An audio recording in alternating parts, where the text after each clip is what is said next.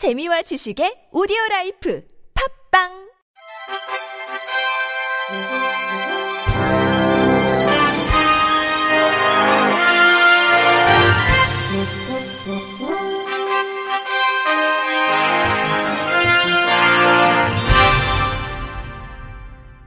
청취자 여러분 안녕하십니까? 5월 9일 화요일 제19대 대통령 선거일에 보내드리는 KBS 뉴스입니다. 올해 정보통신 보조기기 보급 사업 신청이 어제부터 시작됐습니다. 한국정보화진흥원 공고에 따르면 대상은 장애인복지법에 따른 등록장애인 또는 상위 등급 판정을 받은 국가유공자로 화면 낭독 SW, 특스마우스, 영상전화기 등 84개 정보통신 보조기기 구매비가 지원됩니다. 구매비는 저소득계층의 경우 정보 지원 90%, 이외의 계층은 보조기기 구매비의 20%를 본인이 부담해야 합니다. 단 본인의 등록 장애 유형과 관계없는 장애 유형의 보조기기를 신청할 수 없으며 재보급 기간 이내에 동일 품목의 보조기기를 타 정부기관에서 보급받았거나 기타 방법으로 구매해 보유하고 있는 사람 등은 보급에서 제외됩니다. 신청을 희망하는 장애인과 국가유공자는 구비 서류를 작성한 후 방문 우편, 한국정보화진흥원 정보통신 보조기기 홈페이지를 통해 본인 거주지 접수처에 제출하면 됩니다. 한편 진흥원은 오는 11일 전라북도 장애인복지관을 시작으로 정보통신 보조기기 지역순회체험 전시회를 개최합니다. 장애인 가구의 절반이 고령인데다 생활 수준마다 열악하다는 조사 결과가 나왔습니다. 국토교통연구원에 따르면 장애인 가구 중 65세 이상 노인 장애인이 포함된 가구는 47.3%로 집계됐습니다. 고령 장애인 가구 가운데 저소득층 비율은 78.1%로 나타나 지원이 시급한 것으로 파악됐습니다. 또한 이들이 느끼는 삶의 질에 대한 만족도는 4점 만점에 2.47점을 기록해 전체 장애인 가구보다 낮았습니다. 전문가들은 고령자 장애인 가구의 주택 만족도는 민간 임대보다 공공 임대가 더 높은 것으로 나타났다며 공공 임대를 우선 지원하고 민간 임대 주택에 거주하는 고령 장애인을 위해 주거비 경감과 주택 개조 지원에 더욱 적극적으로 나서야 한다고 말했습니다. 세계 지도와 우리나라 지도가 점자로 제작됐습니다. 국토지리정보원은 세계 지도를 포함한 우리나라 6대 광역시와 제주도를 점자로 제작해 전국 맹학교와 점자도서관, 특수교육지원센터 등 130여 개 유관기관에 배포한다고 밝혔습니다.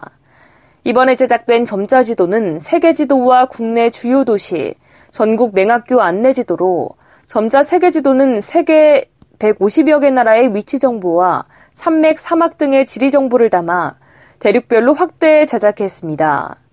국내 주요 도시 점자지도는 장애인들의 생활 편의 제공을 위해 지난 2015년 서울시를 제작한 데 이어 6대 광역시와 제주도까지 확대한 것으로 군구 단위의 행정구역과 지하철, 복지시설 등의 위치를 표시했습니다. 특히 제주도는 지역적 특색을 고려해 행정구역별 점자지도와 관광 안내지도를 포함해 제작했으며 제주만의 독특한 지형을 느껴볼 수 있도록 구성했습니다. 맹학교 안내지도는 교내 보행교육 등에 활용하기 위해 전국 맹학교 14곳을 대상으로 학교 주변 시설과 인도, 정류장, 점자블록 등 관심 정보를 표시한 맹학교 주변 지도와 교내 시설 위치를 표시한 교내 안내 지도를 제작했습니다.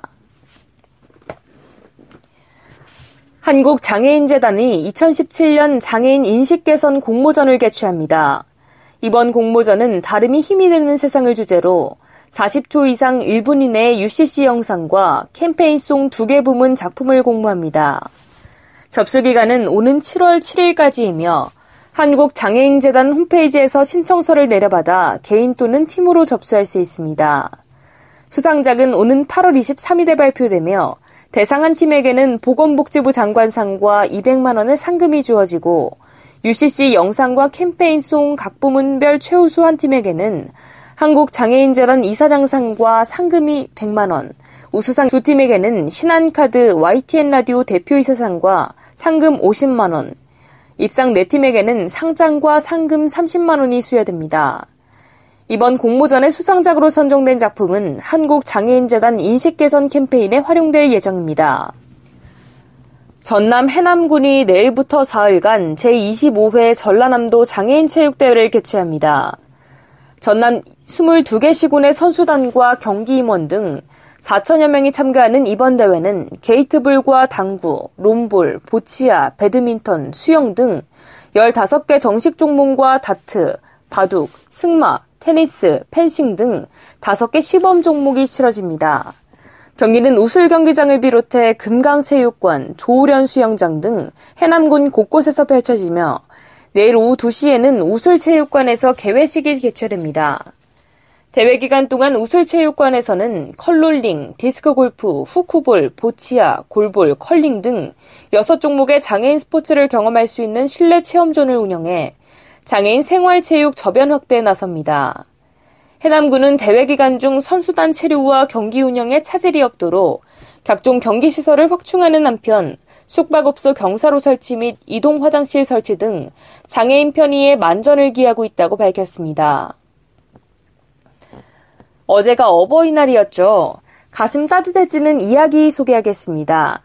시각장애 1급인 아들이 99살 노모를 지극정성으로 모시고 있다고 하는데요. 자신의 눈이 돼 보살펴준 은혜를 다 갚기엔 시간이 너무 부족하다는 김영종 씨의 사연. KBS 박혜진 기자가 전해드립니다. 좀 배고파? 뭐 좀 잡술까? 56살 김영종 씨의 하루는 99살 어머니의 아침을 챙기는 일로 시작됩니다. 좀 앉아있어요. 음. 어, 내가 좀 충전할게. 아픈 몸을 정성껏 주물러드리고 수시로 기저귀도 갈아드립니다. 43세 얻은 늦둥이 형종 씨. 20여 년 전 포도막염이 심해지면서 두 눈의 시력을 모두 잃었습니다. 제가 3년 동안 넘었게 말을 못했어요. 눈안 보인다.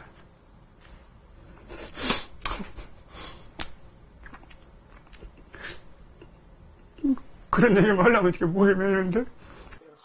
이후 어머니는 그런 아들의 눈이 돼 일상 하나하나를 챙기며 삶의 버팀목이 되셨습니다. 그러는 사이 어머니의 몸에 중풍이 왔고 이번엔 아들이 거동이 불편한 노모의 손과 발이 됐습니다. 불편한 몸으로 쉽지 않은 일이지만 자신을 위해 희생한 어머니의 은혜를 생각하면 세월이 야속하기만 합니다.